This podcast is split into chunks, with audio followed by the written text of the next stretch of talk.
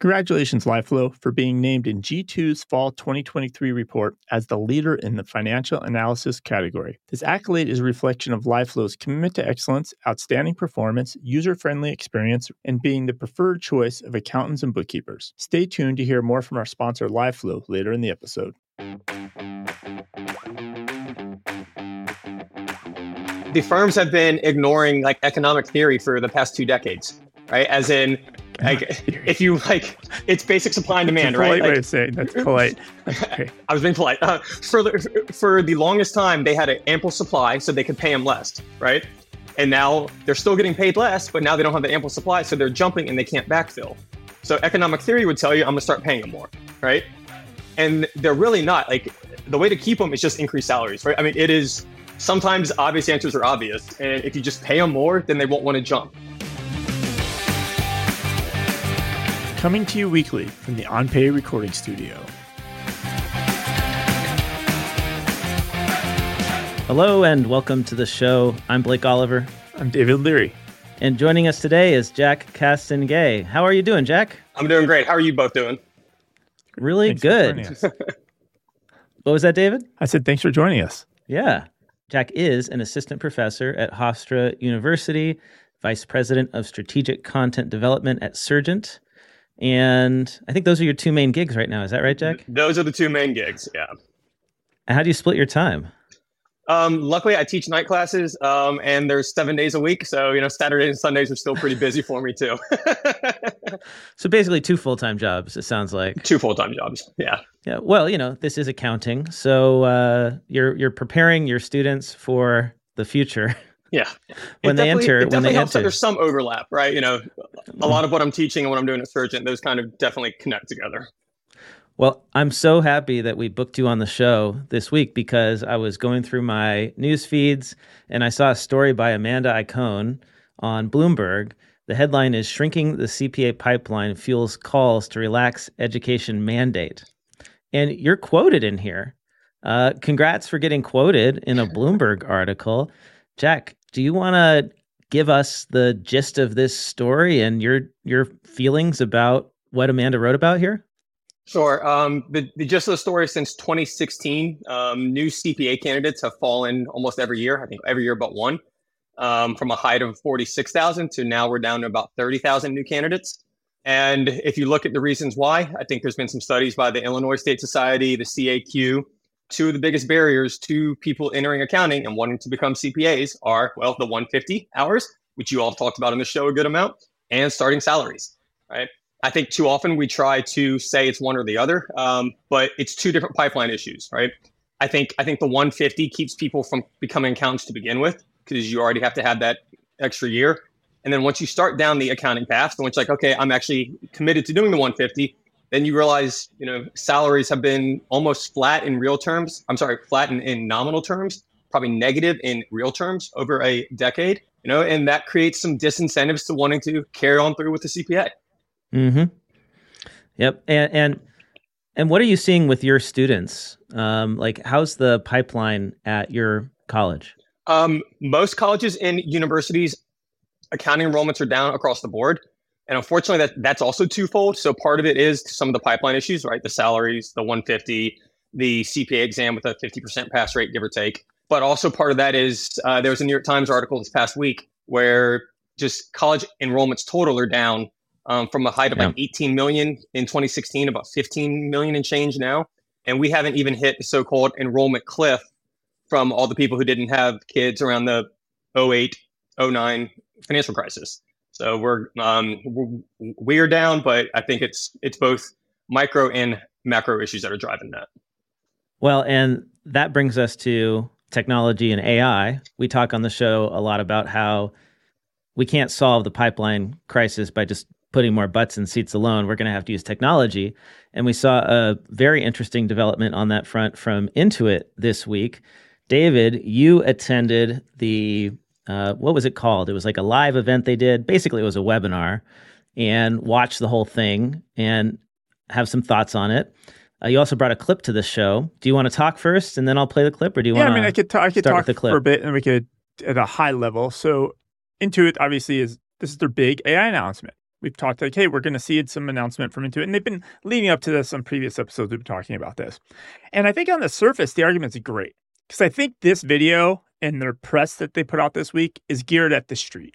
It's geared at Wall Street. It's not geared at end users. It's not geared at us, um, who are kind of into this stuff. It's mm-hmm. really geared at impressing Wall Street. And the argument comes out really great, right? Intuit um, says they have 60 PB, is that peraflops or something, petaflops of data, right? Uh, 500,000 customer and financial attributes per small business. 500,000 per small business, 60,000 tax and financial uh, attributes per consumer, 20 billion transactions imported annually, 810 AI customer driven interactions a year, 65 billion machine learning predictions a day, 25 million conversations processed, 2 million models running in production a day, 900 AI and machine learning patents, right? So all the things stacked there, right? It's super important, right?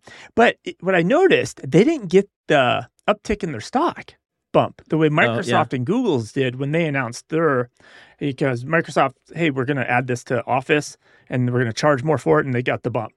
Google said they're going to charge twenty bucks more or whatever per user for Google, Google Office or Google Apps, right? And they got a bump in their stock price. Intuit stock did not get the price. Now Intuit did not say they were going to charge more for this. Maybe that's why mm. it didn't get the, the, the bump in price. But obviously, it feels like the street wasn't as impressed. And me myself, I kind of stepping back. You know, I'm thinking we're still in QuickBooks Online, futzing with bank feeds that are not the best and perfect, and you're they're they're stupid sometimes. And then I mean, let's talk. You want to talk about the OCR of bills and receipts that are built in? That doesn't work very well. So, well, like, all these things are AI driven, right? Right. right.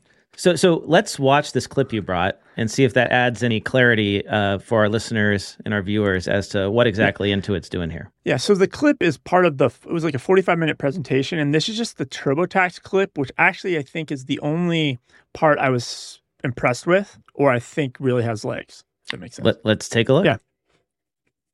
Let's take a look at Intuit Assist in TurboTax. Starting on TurboTax.com, Intuit Assist will be your shortcut to getting fast and reliable answers to questions about getting started, like how long does it take? Intuit Assist will then guide you into starting your taxes, in this case, with live full service. Intuit Assist will welcome you with an onboarding experience to get to know you. It will help you get started by uploading, reading, and interpreting common tax forms like your W 2 and 1040. So, what we just saw on the screen there is the user dragging documents from their desktop onto the screen, uploading the docs, and now TurboTax or what are they calling this? Intuit Assistant. Intuit Assist. Yeah, Intuit Assist. Intuit Assist is going to interpret. Based on the data you shared, Intuit Assist will create a personalized checklist of the remaining documents needed. It will catch that you received company stock and message you to confirm. Then it will inform you that this sale requires you to upload a 1099B and give you clear direction on how to find that form. And then it will add it to your personalized checklist. Intuit Assist will guide you to upload the remaining documents, reading, extracting, and applying the data to your return. At this point, Intuit Assist will activate the gateway to your tax expert, who will prepare and file your return. You know, pause Let's say it matches you right there.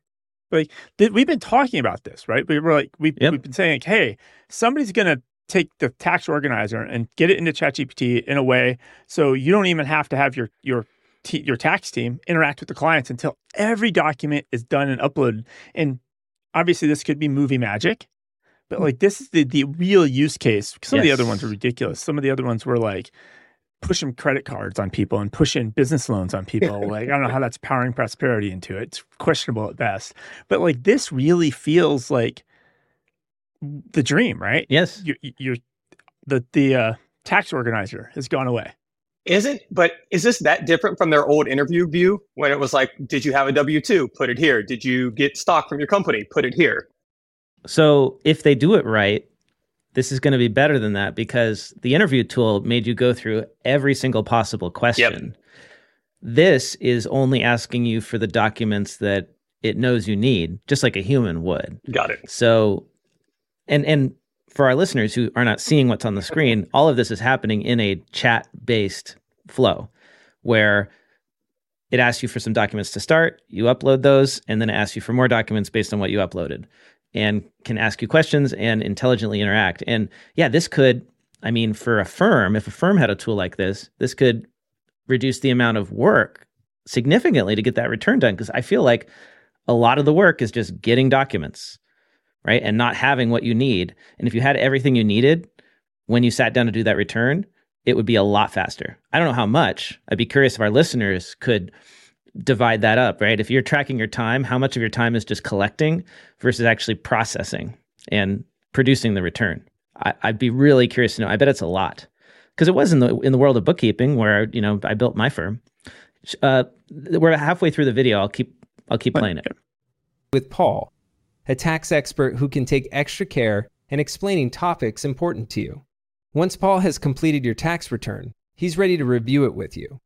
During the video call, Paul walks through and explains the details of your return. He gives you time to get any open questions answered and lets you know that you can access your refund up to five days early through a Credit Karma Money account. And when you're confident, Paul will sign and file for you. Intuit Assist uses the data it's collected to customize your tax dashboard. It will help streamline your tax prep and remove unnecessary questions as it learns more and more about you. As you move through filing, you may occasionally miss or skip entering certain data. Intuit Assist will constantly check your progress and keep you on track by surfacing and resolving those issues on the spot. That means you're less likely to make any mistakes. Now, let's get you the best tax breaks. Intuit Assist will search hundreds of deductions and credits to surface the ones that you might qualify for. As you continue, Intuit Assist will anticipate where you're likely to have questions and proactively surface insights in the tax prep experience at the right time. And, and it doesn't stop there. If you pause that right there. So I think because our, our listeners can't see this, the UI is different. So it's a different piece of UI where it's showing a graph and it's scrolling through different tax deductions. A lot of animation and eye candy on the screen. But I think that's one of the things Intuit brought up is they're going to surface AI in the format that's it's best displayed in at the time. It's not always going to be the stereotypical G- ChatGPT chat box type interface. So I think that's something that you can't really see unless you see the video. Mm-hmm. It's ready to show the math and answer follow up questions every step of the way. This builds confidence as Intuit Assist talks to you in a way that a human would, making you feel safe and confident, as if you were sitting across the table from someone. Once you complete tax prep, Intuit Assist will summarize and surface the most important elements impacting your tax return.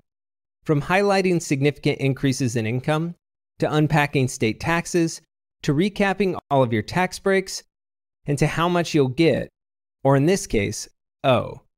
If you need that extra assurance to put you at ease, you can connect to a tax expert with one click.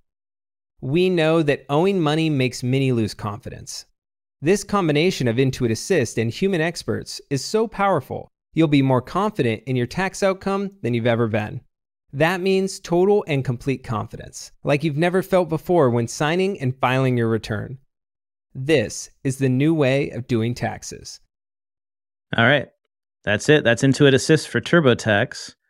We also saw examples of Intuit Assist in QuickBooks, not quite as impressive. The main automation that was demonstrated was drafting invoice reminders customized. Now that's that's nice right? Being able to customize it for your client with ai that's kind of neat. Uh, but like this is something we already have automated. There's add-ons that do this. Yeah. It's not like and if and honestly yeah it's i, I wasn't that impressed with that. Uh, there was also the cash flow forecasting demonstrated which to me it has a lot of promise, but I'm a little skeptical because if it's just going off on uh, based on bills and invoices you've entered in the system, uh, you know, there's only so much that an AI people have been when, attacking this for a decade. And yeah, AI is not the thing that's going to push over the edge. It's the data that has to mm. exist, or it can do the cash flow. Yeah. So the thing I want to see is I want to see the AI automating repetitive tasks. Like I want to be able to say, "Hey, recategorize all transactions in this account to this account for this period," or you know find uh, all the discrepancies like that in my accounts for this month and you know help me reconcile and like find the error that sort of thing. Uh, i would be really impressed to see that. Yeah. I, I, I, some some part of this feels like this was very ui and marketing brand brand driven because they basically took all because this is all existed. There's the quickbooks assistant turbotax had their thing mailchimp has theirs and basically they just rebranded it to all to look smell and taste the same. Mm-hmm. but i don't think if i'm in my QuickBooks Assistant, I can ask a question and it's going to use my TurboTax data. I don't think things are connected under the covers yet. That would be nice one day. Just it's truly an assistant no matter what you're doing. Then it becomes real revolutionary. But yeah, the a lot of the use cases were like, go get this credit card. I was like, this is a horrible help, demonstration. Help me, uh, help me, uh, help me apply for a new credit card. Yes, yeah. like AI helping Americans get more in debt than ever before. That's what we need. And right, yeah. actually, I, I have an article in my stack on how six in ten Americans are living paycheck to paycheck. Yeah. So is that really what we need? Is more debt? Well, I mean, doesn't uh, Intuit also own Rocket Mortgage, if I remember correctly? Yes. Not anymore. Oh, they don't. They, no, they sold that right before the the bust. Got it. Intuit mm. has really good timing on things. like literally a month before the 20, 2008 crash. Like they're they're really smart. What timing? All right. Well, um, Jack, I want to talk to you about blockchain. I know you've published research on it. Yep. You've you've been working on it for a while, and we had some news about accounting standards and digital assets. What's the big announcement from FASB? So the big announcement from FASB is um, if you're a company that actually holds crypto assets, you're going to get to carry them at fair value. Currently, it's under the impairment model, which means as soon as it falls a cent, you're technically have to mark it down. Every time it falls, you have to mark it down, but you can never mark it back up. So, you know, if you bought crypto, let's say at the height, you know, when it got up to uh, when Bitcoin was around like 60,000, if it fell down to 10, you had to take that $50,000 hit. And if it goes back to 60, you had to still hold it at 10. Uh, so now they are completely wiping that standard and they're saying it's still going to be an intangible asset because by definition you can't touch it, which makes sense. But now it's going to be carried at fair value. And you also have to separate it from your other intangibles. So you can't lump it in with patents or franchise agreements or anything like that. So if you're an investor, you get a lot more information than you're getting currently from companies right now. And this is proposed, right? Do we have any idea when it will actually go into effect? So the FASB voted on it. Um, they voted to push it to a final. Um, we are expecting the final ASU, the accounting standards update, uh, probably by the end of the year. A reasonable. Um, it'll go into effect. I want to say the plan date on the initial draft was um, end of the year 2024. So companies will have a year to get this ready. Do you think this will encourage more companies to hold Bitcoin or Ethereum or other cryptocurrencies? Personally, no. Um, I don't think that's going to change it. Um, I think you can make an argument either way. Companies are actually pushing for this standard, which makes sense because they want to take the gains too. But also, a lot of companies don't like volatility, and crypto is highly volatile. Um, like most companies that technically accept it as payment, what what they do is the second they get it, they sell it, right? So they essentially transact at that price. So they don't really hold it anyways. Um, I think if you're a true believer, like Tesla, MicroStrategy, some of those companies, then yeah, you actually want the standard because you want to take advantage of it because you think it's going to keep going up. But honestly, I think if you're most companies, this doesn't change your portfolio holdings one iota. This episode of the Accounting Podcast is sponsored by LiveFlow. If you're really a busybody, your title would read CPB, a certified public busybody. You're a CFO, a controller, a CPA, and yet you burn so much time on the busy work compiling reports, stuck in the land of CPB. Well, LiveFlow's mission is to get you out of there. It's the fastest way to connect your QuickBooks Online to Google Sheets. It's designed to eliminate your extra busy work by automating and scaling your client reporting with live hourly updates. Once you cross the border, some strange and wonderful things start to happen. You stop exporting reports from QBO, you no longer customize your sheets over and over again. Your central nervous system forgets what it feels like to deal with stale data, and you enter a state of nirvana. For your one way ticket out of CPB land and 20% off your first three months, head over to accountingpodcast.promo slash liveflow. That is accountingpodcast.promo forward slash L I V E F L O W. Welcome back to CPA land. So, David, we got some listener mail. I want to play a couple of voicemails, and uh, we also got like some messages. Like, I think this would be a good time to to take a listen. So, and I think I think one of these, at least one of these, is on 150, if not both. Yeah, so as Jack, you're clicking to, get... what, as you're clicking to bring that up, I, I did get a LinkedIn message from somebody uh, going back to last week's episode. They said he filled out his uh, one of his requirements uh, with a class called Native American Flute. oh, for his extra 30 his semester extra 30, hours? Yeah, yeah. So. Native American flute. That's great. Um, somebody on really my relevant LinkedIn to the post, accounting profession. someone on my LinkedIn post uh, also did pickleball for credit. I couldn't believe that you can get credit for pickleball. I guess if you can get credit for beginning walk slash run, Yep. which was the impetus for that post, a, a listener got credit for beginning walk slash run, then pickleball is fair too. Uh, although arguably you get less exercise in pickleball than you do walking or running. Um, if it helps, I got credit um, for exploring the night sky when I was an undergrad. Well, you know, you never know when constellations might come in handy for pointing you in the right direction with your career, right, Jack? exactly. All right. Let's take a listen to some of these listener messages. Got it. And by the way, if you want to send us a voicemail, you can record it on your phone as a voice memo and email it to us at theaccountingpodcast at earmark.me. Hi, Blake and David. My name's Katie Ayer, and I'm a CPA tax accountant in sole practice out in Arroyo Grande, California. And I'm calling regarding um, the teacher who gave such a bad presentation of what it was to be an accountant to that poor high school student who sounds like a really ambitious, focused young person. What I would tell accounting students and what I do tell accounting students when I go in and talk at the junior college level is accounting teaches you what is really happening behind the scenes. It helps you understand the hidden mechanics of how business decisions get made. And this is key, and I think this would really appeal to high schoolers. My third point is it builds your awareness of when people are BSing you. Um, that's in advertising, in the media, in um, what you see happening in businesses in your own town, or uh, as you move through life in your own transactions. And I think that ability to up your BS detector is a huge factor of being an accountant and um, is something that high school students uh, would or should at least be interested in hearing about the profession. Thanks very much. Love the show. Awesome. Thanks for that message. I love that. BS detector. detector. I mean that that could be the alternative title for an auditor. You know, BS detector. Think about it that way. Uh, here's another message that we got just this morning.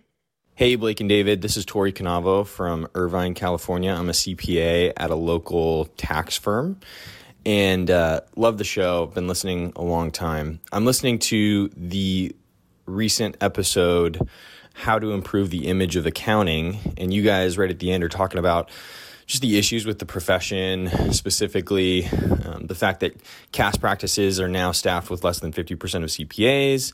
And then you're talking about the distinctions of tax pro- professionals versus audit professionals.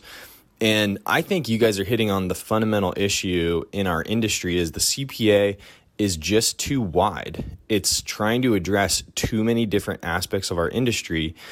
And I I mean if I were if I were made emperor of accounting, I'd probably want to split this up to where you have a lower level designation, something like certified accountant. You know, you could think of this in terms of how it is in the doctor world. You've got general practitioners, and then you've got the specific niche things like surgeon surgeons and different specialties. And so something like that, where certified accountant means you you understand the fundamentals of double entry accounting, which really is the foundation of our of our industry. You need to know how accounting works and then branch out from there. So taxation would be a specialty, audit would be a specialty. You could have all of these different specialties that are um, higher level designations that require additional training and testing, but everyone would would fundamentally be at the basic level understanding the basics of accounting and i think we're missing that. And i see a lot of that in small business bookkeeping world just a lack of understanding of the basics of double entry and what causes um, assets to go up and what causes liabilities to go down and things like that they, people don't understand just just the basics. So anyway that's what i was thinking. Uh, love the show. Love what you guys do. Thanks so much So, Jack, as a professional Yeah. educator, this is perfect for you. What do you think about that? I think we kind of have that. Um, I think if you have an accounting degree, like the way he just described his certified uh, uh, accountant, not certified public accountant, certified accountant, that's an accounting degree, right? If you make it through an accounting program and you don't know how assets go up or how they're organized, I'm going to question that uh, accounting program. I promise all my students at Hofstra know how to do that. So I think we have that to a degree. I think on the tax side, we also kind of have that. Like you, you have the EA, right? And the EA, you don't need an undergrad degree. You can, I think the rule is you have to be 18, and that's the limit for you to be able to apply as an EA. So we kind of have it on the tax side. If you have an accounting degree, that gives it to you. I understand what he's trying to say. Um, because I do think if you take like the CPA exam, for example, and Blake, I know you and I've gone back and forth on some of the CPA stuff, it is trying to be everything, right? I mean, you look, yeah, they got rid of BEC as a section, but they kept all the BEC content, right? They put economics in an audit they put cost accounting in a bar. So they took all those concepts and kept them. And we keep adding more and more and more to the exam and what accountants need to know, and we never take anything away. So I do kind of agree that we do try to ask a little bit of everything from everyone, and that may not be the best approach, but I think we have other indicators without making another test taking opportunity or certification. Um, mm-hmm. I tend to mm-hmm. be pro student and want stuff to be cheaper for them. So I wouldn't want to make something that's also just another costly layer for, that, for them to have to get hired. Yeah. I think I, I got a message from a listener who was saying that uh, they specialize in tax and they see a lot of CPAs come out of school like that don't know how to do a tax return properly. And you only have to take one tax course yep. in, in, in school. And yet most CPAs are known in the public as specializing in tax. And that's a strange situation where we have the public associates the CPA very strongly with tax expertise, but the education is very minimal. And we spend all this time on accounting standards and GAAP and audit yep. technique, but most CPAs don't end up working in either of those fields. No. At least when it comes to the public. Yeah, I mean, I, I think that's part of our image problem too, though, right? Because when people hear the word accountant, they think tax, right? Yeah. I'm, you know, I have my PhD, and I'm pretty sure my dad still thinks I'm busy in January and February because I do taxes, right? And I don't do my own taxes. So I think that that is part of the image problem. When when they see us as accountants, they think tax. They don't actually think all the other things where actually most of the people go into. You know, if you look at masters in taxation programs, they're down 50% across the country. So there's 50% less masters in tax programs over the last decade. Um, fewer and fewer students are going into tax. The tax is actually a pretty it's it's such a small part of the curriculum because it's actually a small part of accountants. But I do think it yeah. does hurt us when everyone just thinks, "Oh, great, the uh, uh, accountants are the people that make me pay, make me pay the government, right? Um, so that definitely doesn't help our image any. Well, and maybe that'll just change naturally. Going back to what we saw with Intuit Assist, if TurboTax can figure out how to do most small business taxes with AI, which it seems like that's where they're heading. Yep. If it's anything like the individual TurboTax, we're going to see most small businesses, the majority will be filing with AI and not a human CPA. So that could assist this image change because the next generation of CPAs aren't going to be doing taxes. They'll be doing actual accounting. Yep. Which is exciting, right? Like we are certified public accountants, not certified public tax, tax preparers. right. Yeah, no, I mean, I, I think that'll definitely help though, because yeah. you know, from the image, I, I do think that's one of the images that hurts us, right? Everyone just thinks taxes, and you know, that's such a small portion of what we actually do as a profession. This episode of the Accounting Podcast is sponsored by FreshBooks. FreshBooks accounting software is built for business owners and their trusted accountants to work better together. It's a full general ledger with financial reports, bank feeds, and journal entries, and it's an easy to use platform which means clients can feel comfortable tracking their day to day finances. But that's just the beginning. As part of the Accounting Partner Program, you get access to a host of additional benefits. This includes a complimentary FreshBooks account, dedicated support from their expert team, membership into an exclusive partner community, and a treasure trove of additional resources. FreshBooks is committed to supporting modern accountants. And here's the big news. On October 3rd, FreshBooks is unveiling a groundbreaking innovation that will transform how accounting professionals collaborate with their clients. It's not just another tool, it's a revolutionary approach that will take your advisory services to the next level. FreshBooks is excited to invite you to their virtual launch event on October 3rd. Mark your calendars. This is a pivotal moment in the world of modern accounting that you won't want to miss. To RSVP and secure your spot at this exclusive event on October 3rd, head over to accountingpodcast.promo slash freshbooks. That is accountingpodcast.promo forward slash F R E S H B O O K S. Hey, thanks everyone who has joined us live. If you want to ask a question of me or David or Jack, feel free to put that in the comments on YouTube or LinkedIn or wherever you are watching us stream. I've got some more listener feedback, David, so I'm just going to keep plowing through here. This is from Roger on Instagram. Love these clips and podcast. I am a retired Marine and decided to learn a new trade that I can do with my with my body being battered, hence accounting.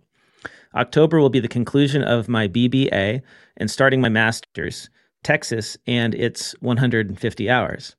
Your podcast helped me get a quicker look inside the profession. I missed out on audit, and so I am focusing on small businesses and cash basis. Thanks, guys. Keep the humor coming. Well, thanks, Roger. Thank you for your service. And it's so great that we're going to have you in the profession. Keep at it. Don't give up. We gained one. We gained one. we gained one. Yeah. My plan increases by one. yes. Well, Roger has some good news too, then, because Texas just announced that you can sit for the exam now with 120. They're yes, they were one of the last holdouts, not allowing people to sit till 150. Fantastic. Here is a message from Taylor.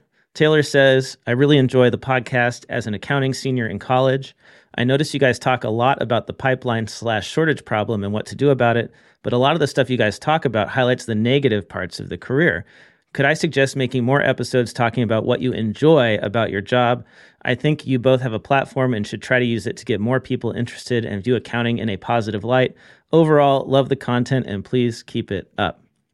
So, Jack, we're having you on the show to also talk about why accountants should Eh, become accountants, why students should want to major in accounting and become accountants. What are the bright spots in the profession in your mind?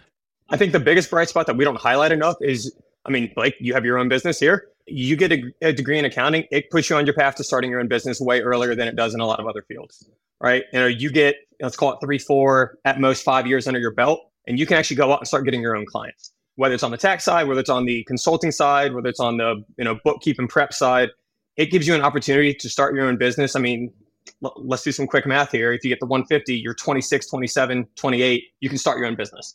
And there's not too many other paths that we can do that. So that's definitely on the bright side. And two, I think it gives you so many more opportunities. So you get that degree. You know, we know most people don't go through the partner track. When I was at PwC, I think the estimates were it was about 2% of new hires make it all the way to partner. I, I would guess it's probably lower than that now because the turnover rates have actually increased over the years. So they know you're not going to be partner and you get to see businesses like no one else does. And that gives you an opportunity to go into a, another business, a whole other line. You know, the average person changes careers three times, not jobs. So, you know, not going to work for PwC to go to work for EY. No, they change careers three times. Um, and I think those opportunities are way more for you in our field than they are relative to some of the other fields. Yeah. I, I am so glad that I have accounting knowledge because all the financial stuff that I have to do owning my own business yep. is something like I understand, you know?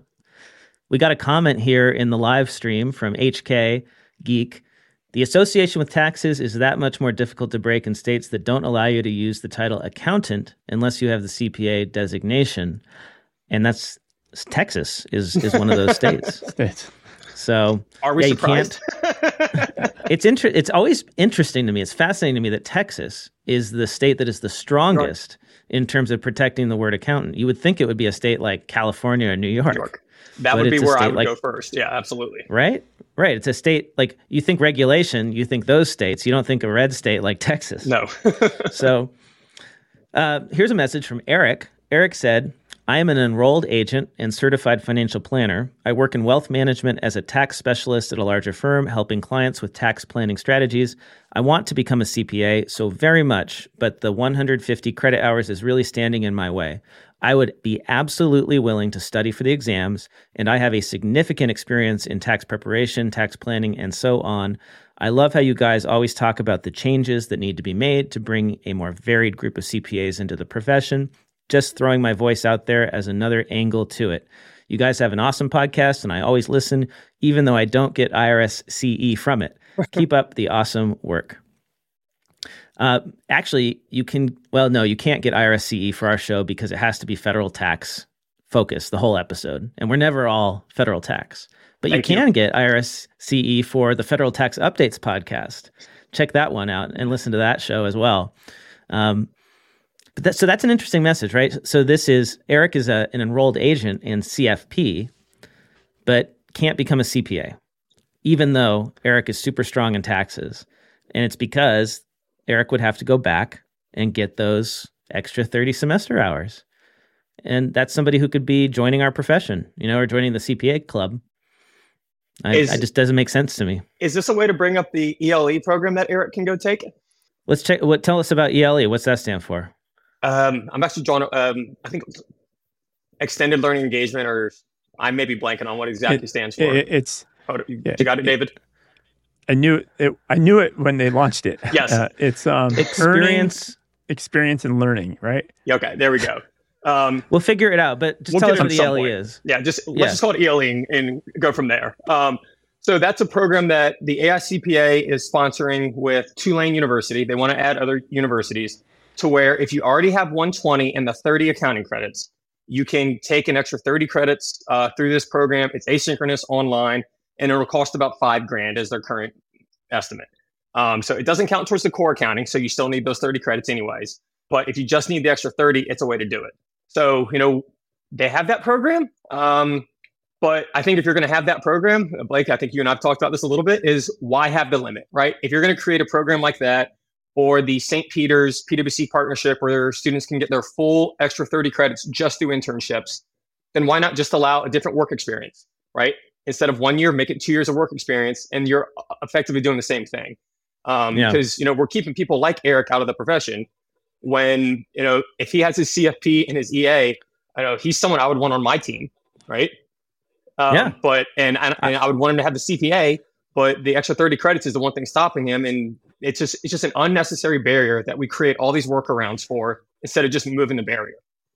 So David found it. ELE stands for experience, learn, and earn. There we go. Um, but so here's my my question about this program is we know that one of the biggest problems is staff having too many hours in the first few years of their careers and burning out and having them work and study at the same time seems like a recipe for burnout Burnout and higher fail rate, right? Like yeah I mean, I'm not sure about you guys, but you know, we talked about me working two jobs. You know, the last thing I want to do after a 60 hour, 80 hour work week is come home and study for four hours a night. Right? Like, yeah, you're all going to get burned out and you're probably not going to do as great. You know, we see students who do better are the ones who actually pass the exam d- either during their fifth year when they're getting an extra 30 credits or directly after, right? Like the ones who start it before they start working. I had the advantage of being able to take all my sections before I started working. Right? Some students don't have that advantage. But I mean, I can't imagine being on some of my busy season clients and then having to go home and study for BEC, right? Like that's just or far any of them. Um, yeah, so these programs they may get the credits, but I'm going to be real interested to see the pass numbers afterwards because they're working full time, and in theory, the firms want to give them the time. But you know, we we talk about the pipeline shortages here all the time. If you have a pipeline shortage, can they really afford to take you off 20 hours a week on a client? I don't think so. Like I, Yeah. I mean, maybe uh, maybe I'm being pessimistic, but I just don't see how they're going to be able to give staff that time when they can't give them time right now. I, I I agree completely. I don't. It doesn't. It just doesn't add up for me as an accountant. It doesn't add up. Matthew says exactly right, Jack. Seeing a future as a business owner, mentor, etc., helps students better protect the public. Glad to have you a colleague. Glad to have you as a colleague in the higher ed world, and enjoy the podcast. Aw. Thanks, Matthew. Uh, thanks, Matthew. Matthew's at my alma mater, James Madison. So uh, not- gives me a chance to give that a shout out there. So, so touching on that that that quote, right, or the the message you just brought up there, Blake, talking about how you know the accounting lets you do anything to some extent, Yep. and is that the actual one of the problems of this exodus we have? So I don't know if you saw, Blake, ADP now is they, uh, you know, they have their ADP Research Institute, and they usually, you know, it's how many payrolls and all that. But what they they have a new uh, study they they put out about promotions, and what they've discovered is that when people get promoted, many many times they leave a company, and it's usually uh, lower um, earners, right, with less skills, skill type jobs, because even if they get a promotion, now they're just a little bit more valuable. So now they can go get a different entry level job somewhere else for more promotion, right? yeah. And they said it's a little tougher, for example, let's say the uh, a petroleum engineer. You kind of can't just jump to a different industry. But to some extent, if you're if you're you're an accountant in the accounting industry, you're like this sucks, and you're, you maybe you get promoted, maybe you don't promote get promoted. Like fundamentally, that's the reason it's so easy to leave accounting. You can go do anything. A- and every business needs accountants. It's it's good. It it creates it. Our skills are highly fungible, right? But but It's a good point. but it's but even like because we talk about oh we need to pay everybody more in our own industry, Yeah. promote them, move them up the partner ladder, etc. Is that really going to solve this? Because arguably the skill set is too broad. Well, I mean, so I think it would solve it though, right? Like the firms have been ignoring like economic theory for the past two decades, right? As in, like if you like, it's basic supply and demand, a polite right? way Like, of saying that's polite. Okay. I was being polite. Uh, for the for the longest time, they had an ample supply, so they could pay them less, right? And now they're still getting paid less, but now they don't have the ample supply, so they're jumping and they can't backfill. So economic theory would tell you, I'm going to start paying them more, right? And they're really not. Like the way to keep them is just increase salaries, right? I mean, it is sometimes obvious answers are obvious, and if you just pay them more, then they won't want to jump, right? Like if Right. I'm making five thousand more than I would at the place I'm going to switch to, I'm probably not leaving, right? Because I'm still going to be an accountant. To Blake's point, why would I leave? So you know the firms have a choice. Like yes, people have options. Well, how do you keep people when they have options? You pay them more, right? You give them more Right. vacation. You give them more time. You give them more benefits. And right now, we're still not seeing that. So, David, to your point, yeah, the exodus is going to keep happening until those economic forces adjust.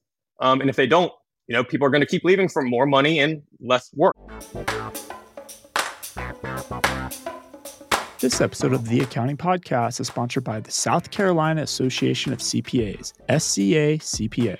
As a listener of this podcast, Blake and I consider you part of the accounting podcast community. Sure, it might get you a shirt, stickers, free beer now and then, but wouldn't it be great if you could have a steadfast advocate, boost your career, get leadership growth opportunities, learn from a community of peers, build in person relationships, or just enjoy lifelong friendships? That's the power you get from engaging with a state CPA association like the South Carolina Association of CPAs. Your state CPA association is more than just a CPE provider. State CPA associations keep their fingers on the pulse of ever changing business, regulatory, and legislative landscape to keep you in the loop and to protect the CPA profession, which in the end protects your livelihood. Whether you're just starting your career or climbing the corporate ladder, joining your state CPA association can be life changing. And best of all, there's a CPA association in your state. If you're ready to find out why CPA association membership is for you, head over to accountingpodcast.promo slash SCACPA. That is accountingpodcast.promo forward slash SCACPA.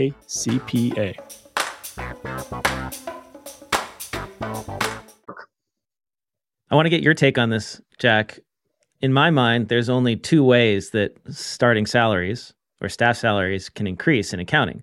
One, we redistribute from partners to staff. One. Fat chance of that happening when the model is that you have to wait 10 to 15 years to become a partner. You're not going to give that up, that salary up very easily when you had to work so hard to get there. Two is we increase the value of audits and tax work such that clients pay more and then we can pay our people more. But the problem in audit, which is the one I like to pick on because two thirds of accounting grads go into audit, the problem with audit is that audit has become completely commoditized. Every audit among firms of the similar size is identical to the people buying that audit, to the public, to the investors. Like an audit by PwC, KPMG, Deloitte, or EY are interchangeable. You just got to get one of them Yep. if you're a big public company, right? And same thing with like Grant Thornton, BDO, Mazars, whatever, blah, blah, blah, right? Down the chain. So, like, we've done this to ourselves. Well, We've commoditized theory, the right? profession. It's also game theory, Yeah. right? So, you know, in theory, PwC, if they want to pay their people more, would just raise their audit fees, right? Problem is if they raise their audit fees to your point and KPMG doesn't, well, then that that firm's just going to jump to KPMG. So we have a collective action problem to where they all need to do it together. Because if it's just one or the other, then no, you, you're going to get your exact point there. Um, but you need Right. all you need essentially the four of them, and then you know for the next group, the next tier down, BDO, RSM, etc. then they need to do it. You need them all doing it at once. But again, game theory says one's going to do it, and the other ones are just going to use it to steal market share. So yeah, um, it's So- it's- yeah. So, big picture, and this is something that I feel like nobody is talking about in the leadership of the profession. Big picture, we have to fix audit in order to fix the pipeline problem and Yeah. increase starting salaries. We have to figure out how to increase the value of audit. And that means that means figuring out how to make it not a commodity, right? To to make it differentiated. So we need to we need to create flexibility in audits, not have every audit follow all these rules and be about ticking and tying. And uh, you know, it just it seems like there's zero interest to do that. I mean, what what do you need to have that happen, right? Unfortunately, you need like a 01 Enron WorldCom type event, right? To where um, you know it's not just people focusing on oh this is just a check the box exercise. This stuff actually matters, and I think we're heading there, right? You know, you had the FTX fraud, you had the you know the three failed banks, which I don't think was an audit failure. To be clear, I've been um, I've had some people disagree with me on that, but I don't think that was an audit failure. But it's perceived in the public as an audit failure, right? Because they got right. a clean opinion, they, then they were bankrupt three months later. You can't predict bank runs, in my opinion, but you know, people looked at that as a bad. Well, I, it was even worse than that because it was the audit opinion was published, and the next month the mm, bank very next month, failed. Yeah. yeah, yeah. I mean, again, like that, I, I, I don't think it was a failure, but the public thinks it was a failure, right? So I think if yeah. you and if we keep having staffing issues on audits, which we're having, I think you're going to have more of those, right? The PCAOB is upping enforcement, and if you can't staff the audit, stuff like stuff like FTX is going to fall through the cracks. Yeah. So I think you need something like that to force the industry to say, okay, we need to change. But you know, because to your point, Blake, they're not going to do it on their own, right? Like they are going to need the regulators mostly pushing on them so much to say you have to fix this. And I think that's going to unfortunately take a pretty big failure for it to happen. The next Enron, what will it be? I think I think I agree with you that it's coming. The yeah. question is, I mean, FTX was like that, I guess, but they weren't audited, so no. that didn't well, change. They anything. were, but uh, yeah, by the first metaverse really. accounting firm. No, um. yeah. We got a comment here from John in the live stream. I'm getting my undergraduate in accounting. I plan on getting a master's to fill in the 150 hour gap. What would be the best degree for my lifelong career? MS accounting, MS finance, MBA? What do you think, Jack? So this is um, this is kind of an unpopular opinion um, in our profession. I encourage a lot of students to do double majors.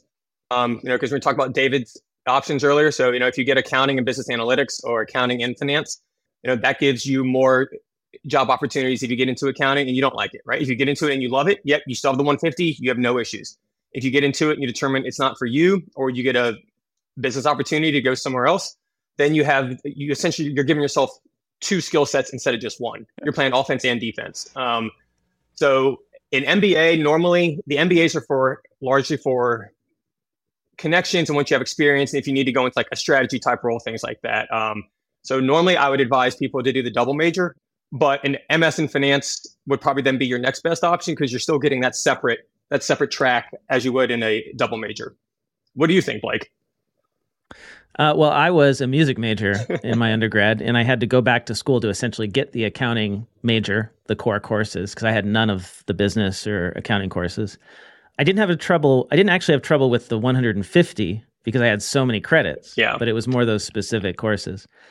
For me, I I value my undergrad, which was a liberal arts and music degree, so much because it gave me this very broad perspective and it gave me a lot of really useful soft skills. And everyone talks in accounting about how important soft skills are these days. So I'm in favor of a dramatic change to the education requirement where anyone with a bachelor's degree could sit for the exam. Take away those requirements for specific accounting and business courses because if you can obtain that knowledge in classrooms, that's great. If you can obtain it in work, that's great. Or maybe you take some continuing education type courses, you pick it up somewhere else. Maybe you had work experience from when you were a kid. If you can get the accounting and business knowledge and you can pass a CPA exam, that should be a test of that knowledge, right? If you can pass the exam, you know it. Yep. And if that's not what the CPA exam does, then we've got a big problem. Like, what's the point of the exam? Well, uh, and the bachelor's should really be about creating a intellectual, curious, educated human being. I couldn't have said that better. I couldn't have said that. like that's yeah right. Your yeah. your bachelor should teach you how to cr- think critically, how to learn, how to engage with people, how to yeah. communicate.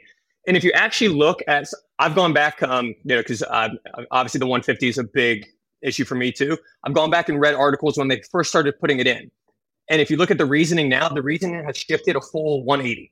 The reasoning for the 150 used to be we need accountants to be more well rounded, right? Hmm. So you have the 120, you have an undergrad in accounting, you sit the CPA exam, you only have technical accounting knowledge. The original reason for the 150 in a lot of the old articles was we need more well-rounded CPAs. We need more comms. We need more critical thinking. And now we're seeing these, these, these same groups are making the argument for the 150 saying, no, we need more technical, more accounting, right? Because now, because yeah. now that's what fits. But no, like just get people the skills to be functioning members of society, teach them how to learn, and if they can pass the exam, you're ready to be an entry level accountant. Like, no, you're not ready to be partner. But even if you have the 150 and it's all 150 just accounting credits, you're not ready to be partner. Um, so no, I'm I'm completely with you on that. And one of our YouTube live stream attendees said CPA exam review courses are so comprehensive that they teach everything you need.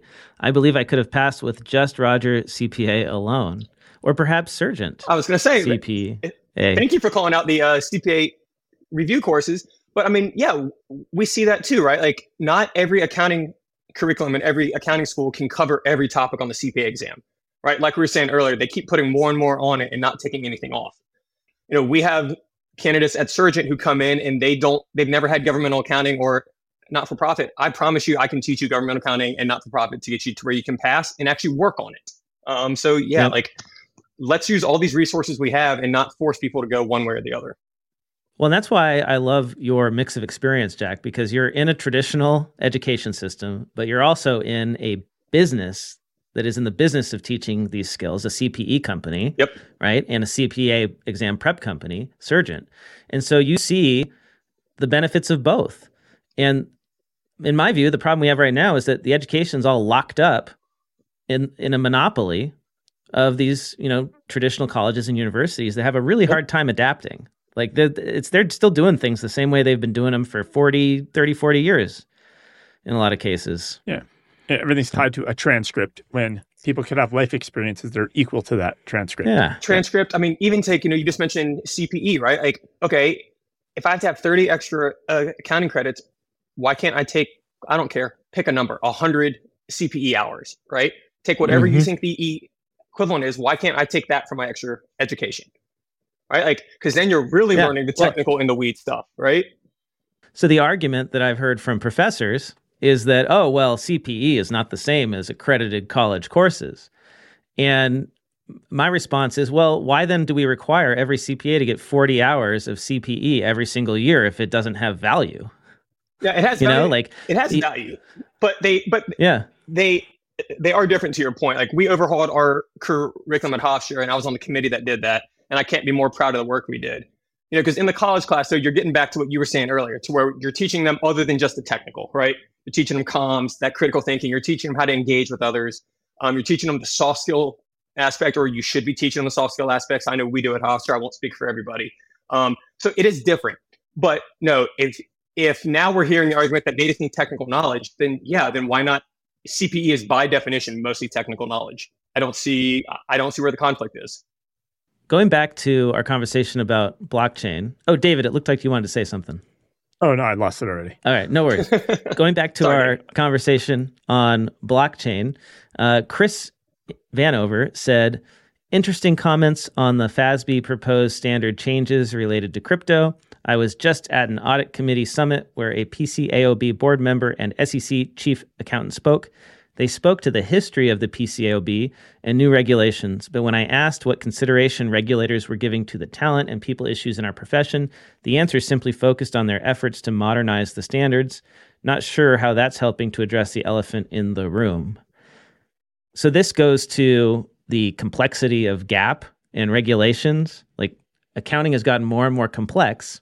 This is this is not just my view. This is like the, I, I the the the book that I read that changed my mind on this was The End of Accounting.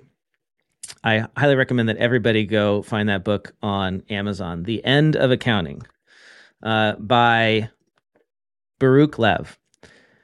And he points out how GAAP and accounting standards have gotten more and more complex over the last hundred years while giving investors less and less useful information. And so here we are in a situation where we are obsessed with teaching accountants more and more technical knowledge to the point where the soft skills get ignored or sidelined. And we require all this extra education in accounting and business.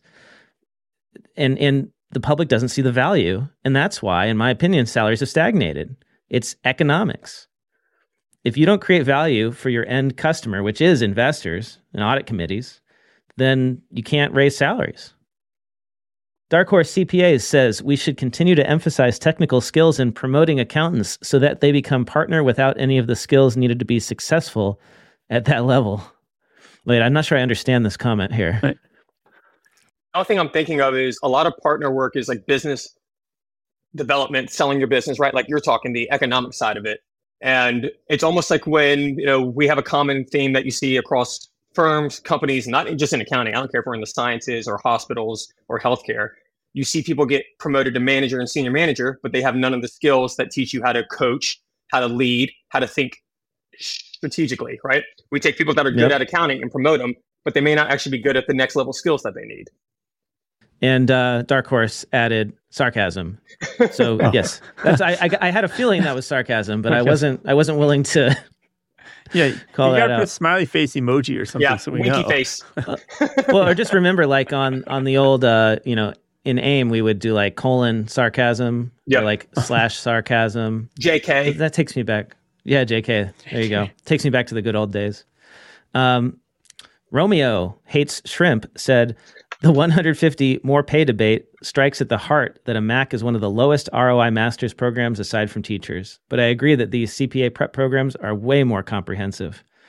And that's because they have to be, because people are paying for them. And if they don't get the result, they won't pay for them. So that's what I love about CPA ex- exam prep courses. They are so effective. And it's economics, right? Like the best programs make the most money and invest in modernizing the curriculum to pass the exam. So that's that's like the the economic I feel like if if colleges and universities had to really compete more and they weren't just guaranteed this supply of students who have to take these courses in order to get their CPA, it would improve the quality of education because competition creates quality. Every accountant knows a little this. bit on that. Yeah, sure. So I look at school like programs like we did. We just overhauled our master's program at Hofstra, or where I did my PhD, University of Tennessee, where their students are coming out. Our students and Tennessee students are coming out as essentially like data analysts with accounting knowledge, right? Like they are great in Tableau. Some of them know how to code. I mean, they are next level. But we don't differentiate in the marketplace. Those students get paid the exact same as a student who doesn't know how to use Excel right? So we've actually updated the program to say, I want our students to have all these skills and we're going to give them the skills. And then the firm say, you know, you that doesn't know how to use a calculator, I'm going to pay you the same as the person who can code in Python, right? And the problem is they can take that knowledge and then just go get a job not in accounting to David's point from earlier. Like I think the schools right. are giving more and more skills, but firms aren't differentiating on those skills. Like everyone who hmm. starts at PwC in a certain office gets paid the same, right? Even if you have different skill sets. Um, so you know, I think I think we need to go away from that model to where if you're an accountant, you make fifty nine thousand dollars a year. That was the quote from Amanda's story. Yep. You know, if I'm an accountant with all these extra skills that I've learned in this master's program that actually added value, pay me more for it, right? Like I should make more than the person who has to hard code formulas. Now, I think that's something as educators we get frustrated with is we're prepping the students, but then our students aren't seeing the payoff that you know to pay them for the skills that they just got. David, I've got a review I want to read, but I want to give you the opportunity to share anything before we go. No, I was going to say this goes back to the whole having a double major or maybe a, a minor, right? Yep. A, a minor in uh, computer science or a minor in MIS really ties well with an accounting degree, right? But that doesn't help. It doesn't help you sit for the exam. It doesn't help you get the letters, the credentials, even though you might be way better as an accountant because you have that skill set. And just you basically are saying that. Yep. We got a review it's a one star review.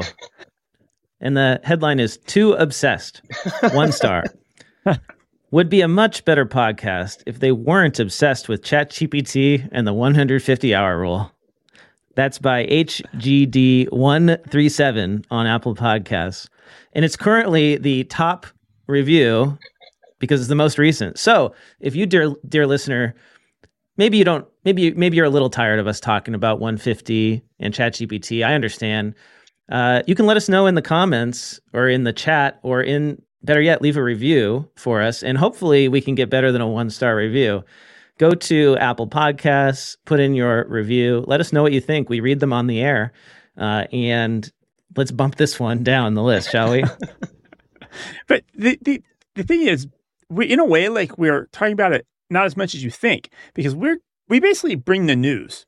And if you could see how many news articles have AI in the title, that I have to just be like, this is all crap. So yes, we're talking about it, but we're actually filtering out. We're saving you oh, from oh, yes. listening to lots of crap about AI, lots of crap about the 150 hour rule. But these and people got sick of it when we were talking about QuickBooks Live when Intuit launched QuickBooks Live. Oh, we are talking about that too much. We're just talking about on our show what the news is. So want, like when something else happens, which you know when crypto crashed, right? Or you know there something will happen and we won't talk about this. But as of right now, this is what's active. This is what's going on in the space.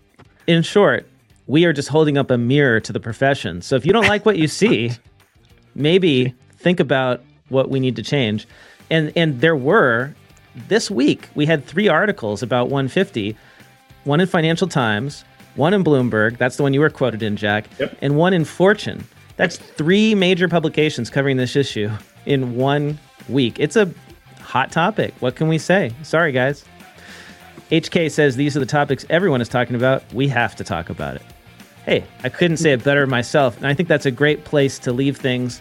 Before we go, Jack, where can people follow you, connect with you online? Um, I'm on Twitter and Instagram at PROF Jack C, so short for Professor Jack C. And you can find me on LinkedIn. Um, or I guess Twitter's now X, but please, you can find me there and I'll be happy to engage with you. Blake, that's how we started engaging with each other. So that's right. And I love engaging with all of our listeners and our guests. I am at Blake T. Oliver. How about you, David? I'm at David Leary. See you all here next week. Thanks, guys.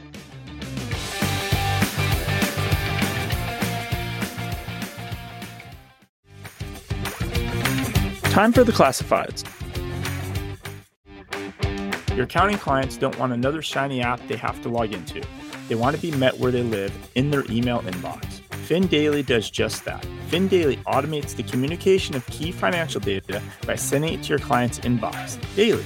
Try FinDaily out for free at findaily.io. That's findaily.io. Sick of waiting for same day ACH transfers that stick to bank hours or paying high fees for credit cards? Stop settling with slow payments and say hello to the future of AR with Forwardly, America's first accessible instant payment solution. With Forwardly, accountants in the USA can receive small business payments instantly, 24 7, 365 days a year, manage cash flow, and simplify accounting with automatic reconciliation. With generous partner rewards, ridiculously low fees, and no monthly charge, you can start thinking Forwardly at forwardly.com. That's forwardly.com. Network. Your accounting firm is buzzing with new hires. They're eager, they're promising, they say they know QuickBooks inside and out. But soon you're seeing red flags. Errors keep creeping into the work, and once again, you're in the train, correct, repeat cycle. Break free with Royal Wise Owls. Alicia Katz Pollock, one of Ignition's 2023 top 50 women in accounting, developed a comprehensive QuickBooks training platform with live webinars and on demand courses enabling your staff to learn QBO while earning CPE. Their bronze, silver, and gold memberships range from core QBO courses and discussion groups to unlimited video library access, monthly coaching sessions, and exclusive discounts. Kickstart your journey towards a QuickBooks savvy workforce today by visiting royalwise.com. That's royalwise.com. Most firm owners are busier than they want to be because they feel like they have to work long hours to keep their firms running. But according to CPA Ryan Lazanis, that's not necessary. Ryan built a multi seven figure firm that didn't require him to work nights or weekends. And just five years after starting his firm, Ryan sold it to a major international organization for a hefty profit. His secret is a special six part system. And right now, he's teaching 700 plus busy firm owners to implement this system in their own firms so they can scale revenue and spend more time with family and friends. Learn more about Ryan's special six-part system that lets firm owners grow their revenue and their free time, go to futurefirmaccelerate.com slash CAP. That's futurefirmaccelerate.com slash CAP. Want to get the word out about your newsletter, webinar, party, Facebook group, podcast, ebook, job posting, or that fancy Excel macro you just created? Why not let the listeners of the Cloud Accounting Podcast know by running a classified ad? Hit the show notes for the link to get more info.